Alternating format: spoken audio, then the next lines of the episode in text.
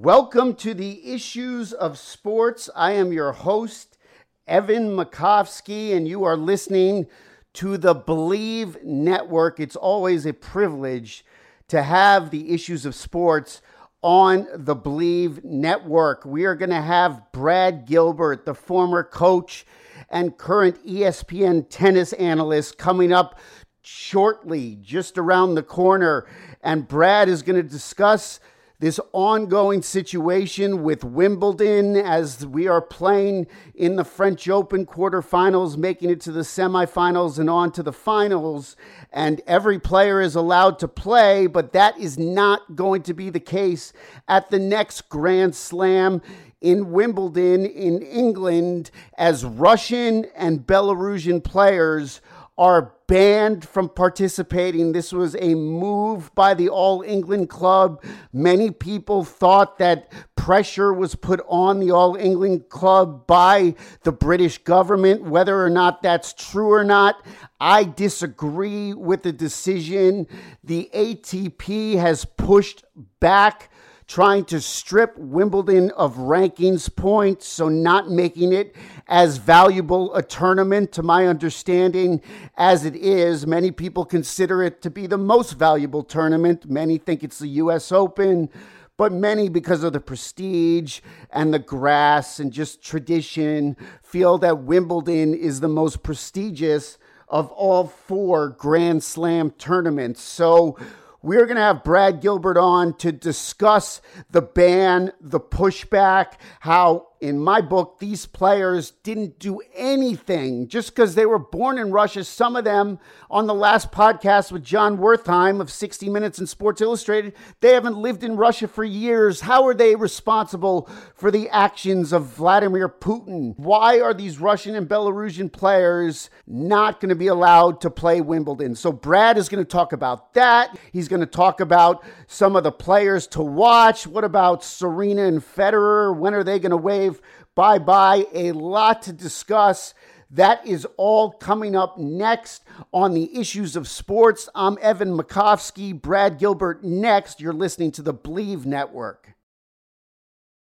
Welcome back to the Issues of Sports. It is my pleasure to welcome to the program former professional tennis player and current E S P N tennis analyst, Brad Gilbert. Brad, it's a pleasure to have you on. Let's get right into it and start with the controversy involving Wimbledon. And Wimbledon, six, eight weeks ago, announced that uh, Russian and Belarusian players could not participate, and the A T P is pushed back. They've been stripped of rankings points. A lot of people don't understand the whole rankings point system. Maybe you can just, in layman's terms, as best you can, explain what's going on with Wimbledon, with the ban and the pushback. Well, Wimbledon is obviously the first tournament that has decided to ban Russian and Belarusian players. No other tournament going on has done this. But we've seen it, you know, in Olympics now where the Russians can't represent Russia, that, um, or now the World Cup they can't represent. But this is the first um, event where they've not allowing individuals who have qualified to play. The points are the winner of the four Grand Slams get two thousand points, which goes to your fifty-two ranking. So there will be no ranking points. But obviously, Wimbledon, you know, it, it will not be like an exhibition. It will still have the, the massive significance. But honestly, you wished something could have been worked out. Something somehow could have been, you, you know, avoided in this situation. But they decided to take a stand. And and then the tournament will go on, and it will go on without the Russian and Belarusian players. But honestly, you know, you wish something could have been worked out. When you say you wish something could have been worked out, what could be worked out except not banning them? Well, how about R- Rublev? who's ranked seven in the world, said that he would play for nothing and donate all of his money to charity. I'm I'm against the ban personally. I I, don't, I think it's unfair. I think the, that the, you're taking players, and some of them don't even live in Russia anymore. and you're you're penalizing them basically for being born somewhere. They're not involved in the government's decision. And then there's another aspect to it that I read by in a New York Times opinion column is does what is what Wimbledon is doing, does that make Vladimir Putin reconsider invading Ukraine or coming to a peace accord in any way? And it seems like the answer there, I know that he values sports. I don't know what his relationship is with tennis, but the answer there is no. So really, you're you're and, and some Russian players have come out against the war on the tour. So what are you really accomplishing? What is Wimbledon accomplishing? Yeah. Go ahead. Yeah, I just, you know, I don't know. I mean, it's just, like I said, it's just a sad situation. And, you know, some of the players are probably fearful of speaking out because of, you know, if you speak out, you don't know what could happen to you. That's absolutely true, but it also sets a precedent here where I guess it's a private organization or whatever, but when the U S invaded Iraq in two thousand four, Americans weren't banned from Grand Slams. I'm not trying to get into a political discussion here, but I would assume this precedent continues where if this war goes on for two, three years, who, who knows what the future holds, that Wimbledon is going to hold this line. Well, I mean, the other, the U S Open, the Aussie Open, and French Open are federations and the clubs, so they can make some of their own rules. It's not a federation that runs it. It's a private club. So they can, you know, make some decisions that others couldn't. Um, you, you will help, I mean, you would hope that if this does drag on for a significant amount of time, there's something that can be figured out. And I'd like to think of the players, you know, aren't the ones making decisions, you know, but it's just, uh, it, you know, it'll be interesting when I get there to see how, you, you know, it plays out more about this. But like I said, I ju- you just wished something could could have been worked out to avoided this, but you, you know it's I, it's not my you know that that's their decision. The W T A, staying with countries here, and if you want to call it politics, canceled all events in China due to the Peng Shuai situation. The A T P is going. Should they be going to China? You know, now it, it, tennis is really. Um, I guess getting involved in in world politics. Where do you come down on this?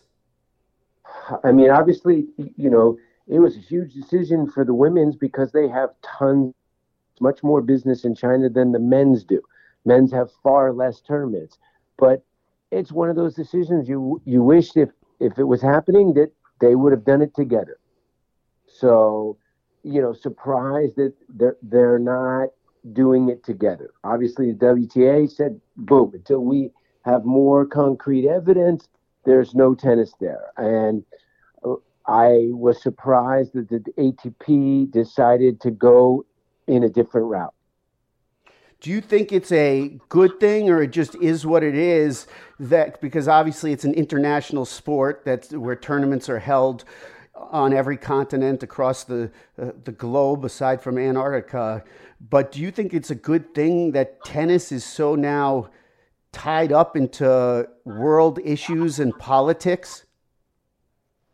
I mean, anytime that you have a global sport and you're going to have these things come up, there's no doubt.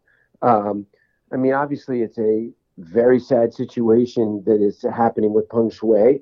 And the same thing, like I said, about the Russian players, the Chinese players, who I'm sure, you know, would love to voice their opinion because there's lots of playing on the tour, especially on the female side, but surely they're not allowed to. So it, it's a complex situation. There's no doubt. But like I said, you would have liked to see the A T P and W T A stand on the same ground on this issue.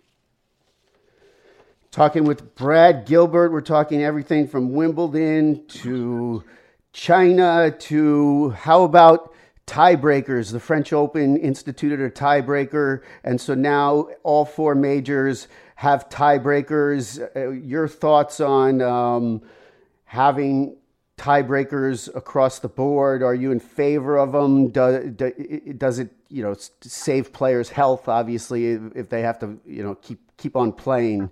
Your thoughts on that?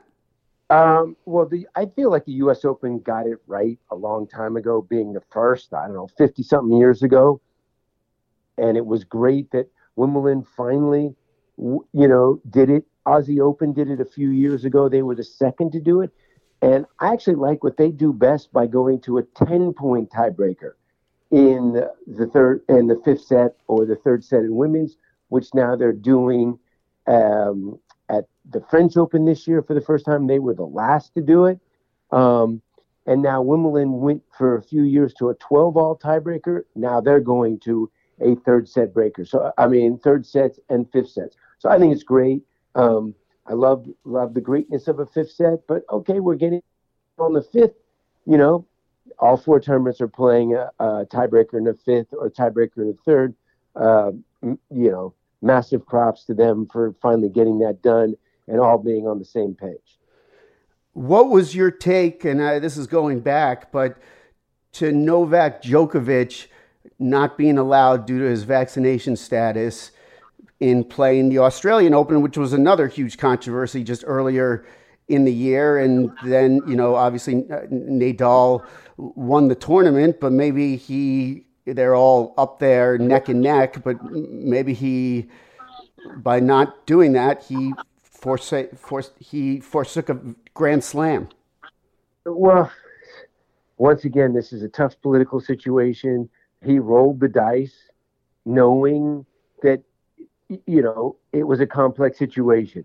I- I'm sure that it, they told him that, like, okay, it's not a slam dunk. You're going to be able to get in the country, because having COVID wasn't an excuse to get, you know, an exemption to get into the country.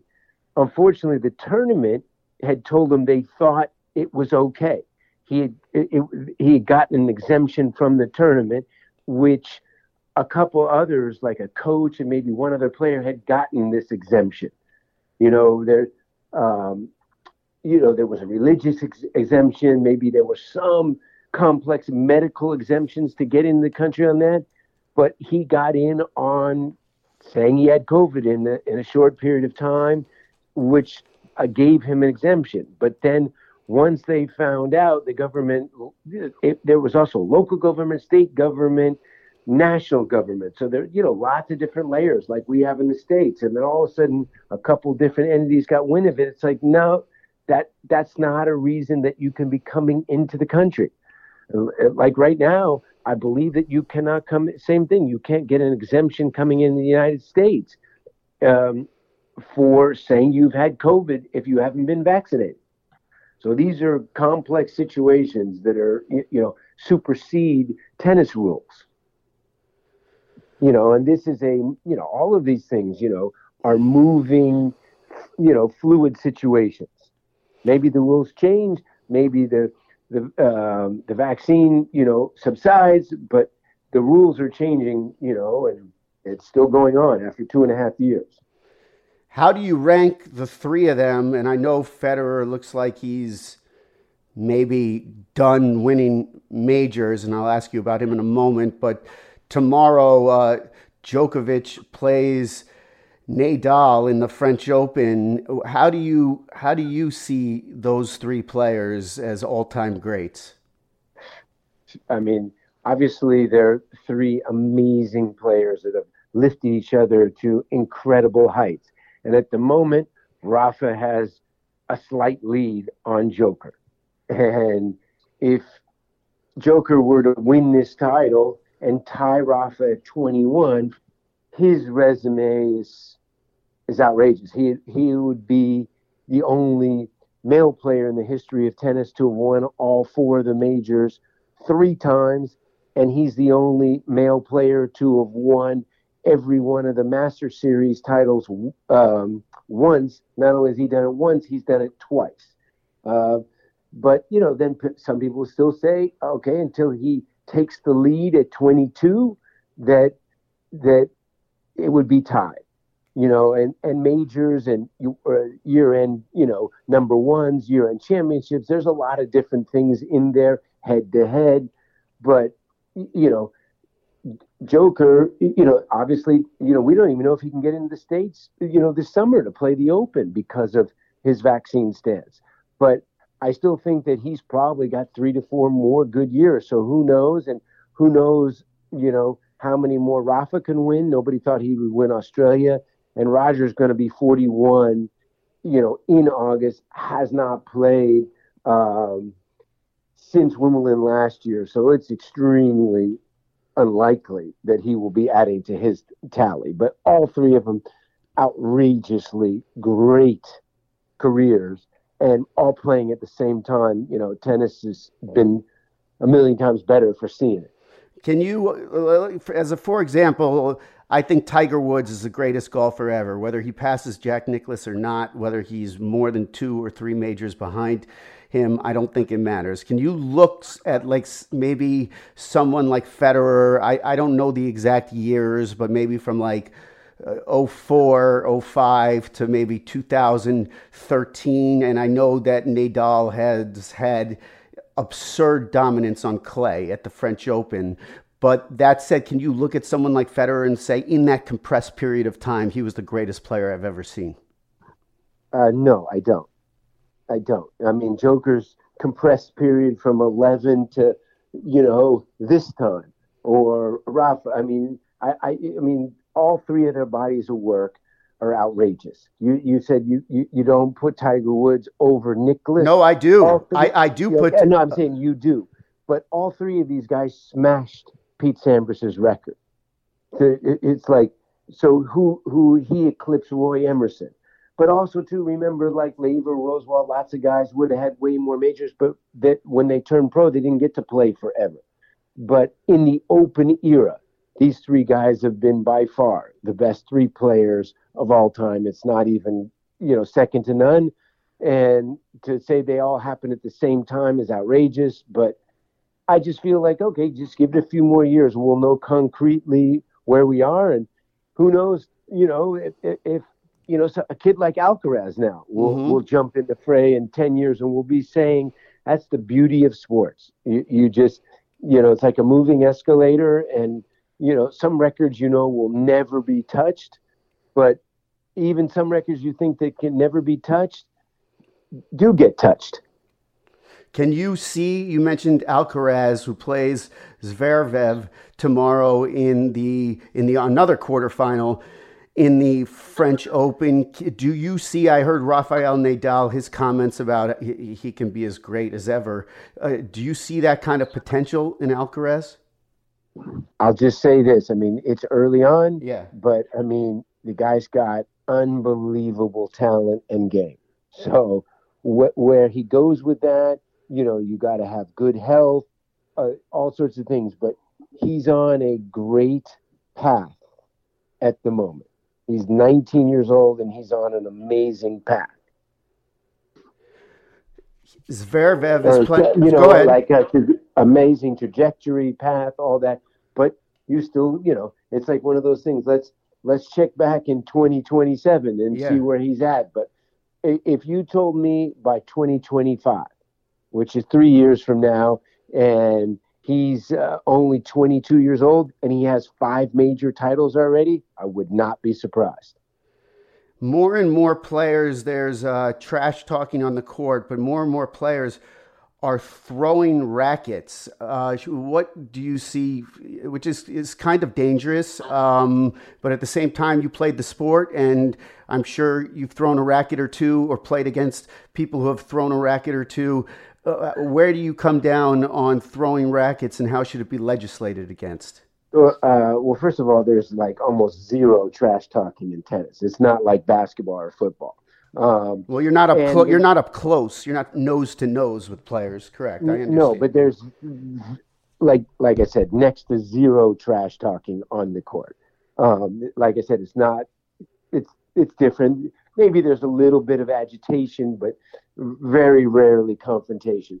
The, I mean, the, if you saw it on Twitter, Andy Roddick did a great tutorial on how to throw uh, your racket or how to hit a ball out of the stadium. Um, this year, it just it's been ridiculous. Zverev should have been suspended. That was up, appalling what he did. Um, just here in the early in the tournament, Rublev smacked the ball, hit a ball kid underneath the chin. Umpire's out. That should have been an e- uh, instant default. Begu threw a racket, bounced in the stands. Should have been an instant default. Those are all rules that everybody knows. You're allowed to throw your racket. Just don't have it bounce. Make sure you know what you're doing. Um, so I, I advise the players, once again, watch the tutorial of Roddick. He shows you how to do it. And I give red cards to the umpires for, you, you know, not, you know, applying the rules. Like, I know it ends a match. It's not like, oh, you know, it could be, but players know better. You know, Rublev was should have known better. He smashed the ball. He didn't mean to hit somebody, but what he did was five times worse than what Djokovic did in the Open, and he wasn't defaulted. Same thing what um, Begu did. You know, those are worse, much worse than what Djokovic did at the Open. He flicked the ball. He happened to make contact with the linesperson, and then he was defaulted. But Jensen Brooksby did the same thing in Aust- um, Miami. He threw his racket. It bounced, hit the ball kit. Should have been an instant default. It, it hasn't. So this year, like, for some reason, the officiating has swallowed the whistle. It's it's very surprising. So we talked about Roger Federer. So you mentioned he'll be forty-one. And then, of course, there is Serena Williams. How long do you see either of them playing tennis? Well, let's start with Federer, and let's hope at forty-one years old in August that he's able to go out on his own terms. Like, you know, he's coming off of like three knee surgeries, and I think almost five in total since like uh, two thousand and the end of two thousand sixteen. So you, you hope that he can play a few events, or he can just play something. Um, but I don't think that you will see him play if he's nowhere near healthy. I don't think he wants to be out there limping around just to say goodbye. I think it's, you know, it's a lot more about, I think that if he feels like he can be healthy and competitive, you'll see him. And, and like I said, that's what you root for. You hope that he can go out on his own terms. And the same thing for Serena, you know, who's missed now almost a year. Um, but I think she would, she, if she could get healthy, I think she potentially could still make a run, you know, to, to winning a major. You know, I know one thing, never underestimate a Williams, because th- their longevity has been incredible. Um, but same thing, like I said about Fed, you just hope that she can go out on her own terms, you know, being healthy. Do you believe that Serena, we talked about the men's side, who the greatest player of all time is, is it a case closed, Serena Williams is the greatest women's player of all time, or you don't see it that way? I'm saying close. It's Serena one and um, Steffi Steffi Graf two. I don't I don't give um, Margaret Court the all-time Grand Slam leader at twenty-four, because she has like eleven Australian Opens. A lot of them are before pro tennis. And there was numerous ones where she won the Aussie Open, uh, like in the sixties, where they were like thirty-two and forty-eight draws. And literally there was only four or five foreigners that came over and played. So I don't really count those. So I go by Open era stats, and it's not even close. It's like it, it would go Serena, Steffi, Martina, Chrissy. Bang. I don't even have, you know, Margaret Court in the top four. And maybe if she wasn't stabbed, Monica Seles could have been in that yes. group, but that was... she, that, she would be five. Yeah, that would that ruined her career. She was never the same. That well, was I mean... great tragedy. Yeah. It was a terrible but, moment. Yeah. Oh. Th- those, are, those are the top five, so I wouldn't even have Margaret Court in the top five. All right. Ra- because ra- I, I, go by, I go by the Open era. And like I said, I went back and looked at a lot of those draws that she won. It really wasn't the same tournament then. Last couple here. What about um, sets? Should uh, it be best of three until the quarterfinals? So the players are fresh and not injured? Should women play best of five? How do you come down on, are you fine with how things well, yellow are? Card for you, yellow card for you for even asking that question. Best of five forever in every round. Then you change history, so would never want that. And best of five for women is, you know, listen, they've always played best of three, and that's their decision. That's, you know, if they want to go to best of five at some point, that's their decision. So it's not that that's not a decision for me to to make or speculate about. I mean, they're, you know, it's they're both great at, at what they do, um, but I am massively adamant that the men continue to play best of five in every round forever. Otherwise, you change history. Um, and the women have always played best of three. There's only been one tournament ever they played a best of five in the final in, in the W T, W T A championships for a few years. But if they want to implement that in the quarter semis or finals, semis or finals or just finals, that, you know, that's their decision. Well, it's a, it's a different level of conditioning, I would think, playing a fourth and fifth set where you have to... Um, I mean, listen, I'm not going to say they can or can't do it, but that's not a decision for me to make, you know, because I'm not on their board. I'm not one of their players. I'm not, you, you, you know, you, you know, it's, that's like one of those things that people just flippantly say, oh, you should do this or do that. But I'm not part, you, you know, if they did it, I would say, great. If they don't do it, no. I mean, it's like, I have, I'm, I have no opinion on it, but I, I have an opinion about men should continue in slams to play best of five sets. Now it's easier because you don't have to play past six all in the fifth. How can tennis be more affordable and attract more children to play? Um, well, I, it, during the pandemic, I guess the tennis numbers are at the highest level they've been for the longest time, but I, I think that if we can continue to integrate tennis into schools, I think it would, you know, it would help a lot getting it, it, you know, you know, you have high school tennis, but it would be great at some point if we could get, you know, more tennis into, you know, schools, middle schools, grammar schools. Um, and, you know, I, you know, I, I wish I had the answers for you on that, but I don't. Well, you're a great commentator and analyst on E S P N, a sharp guy. Would Brad Gilbert, though, ever go back into coaching? Would I ever go? Never say never. Okay, that's a fair answer. On that note, uh, we'll wrap things up. I really appreciate your time and your insights on all these issues around the sport of tennis. Okay, have a good afternoon. All right, we will take a break right here. Thanks to Brad Gilbert. I'm Evan Makofsky, and you're listening to The Issues of Sports on the Believe Network. Thanks a lot to Brad Gilbert. He certainly is sharp, no doubt about it. He weighs in. E S P N is lucky to have him. And he said never say never to being a coach again, so he still may have something to give. His passion for tennis is certainly as great as it's ever been. So I want to thank everybody for listening. Thanks to Brad Gilbert. I'm Evan Makofsky. You're listening to The Issues of Sports on the Believe Network, and we'll see you on the next episode. And tell your friends to follow and subscribe. Follow and subscribe. See you next time.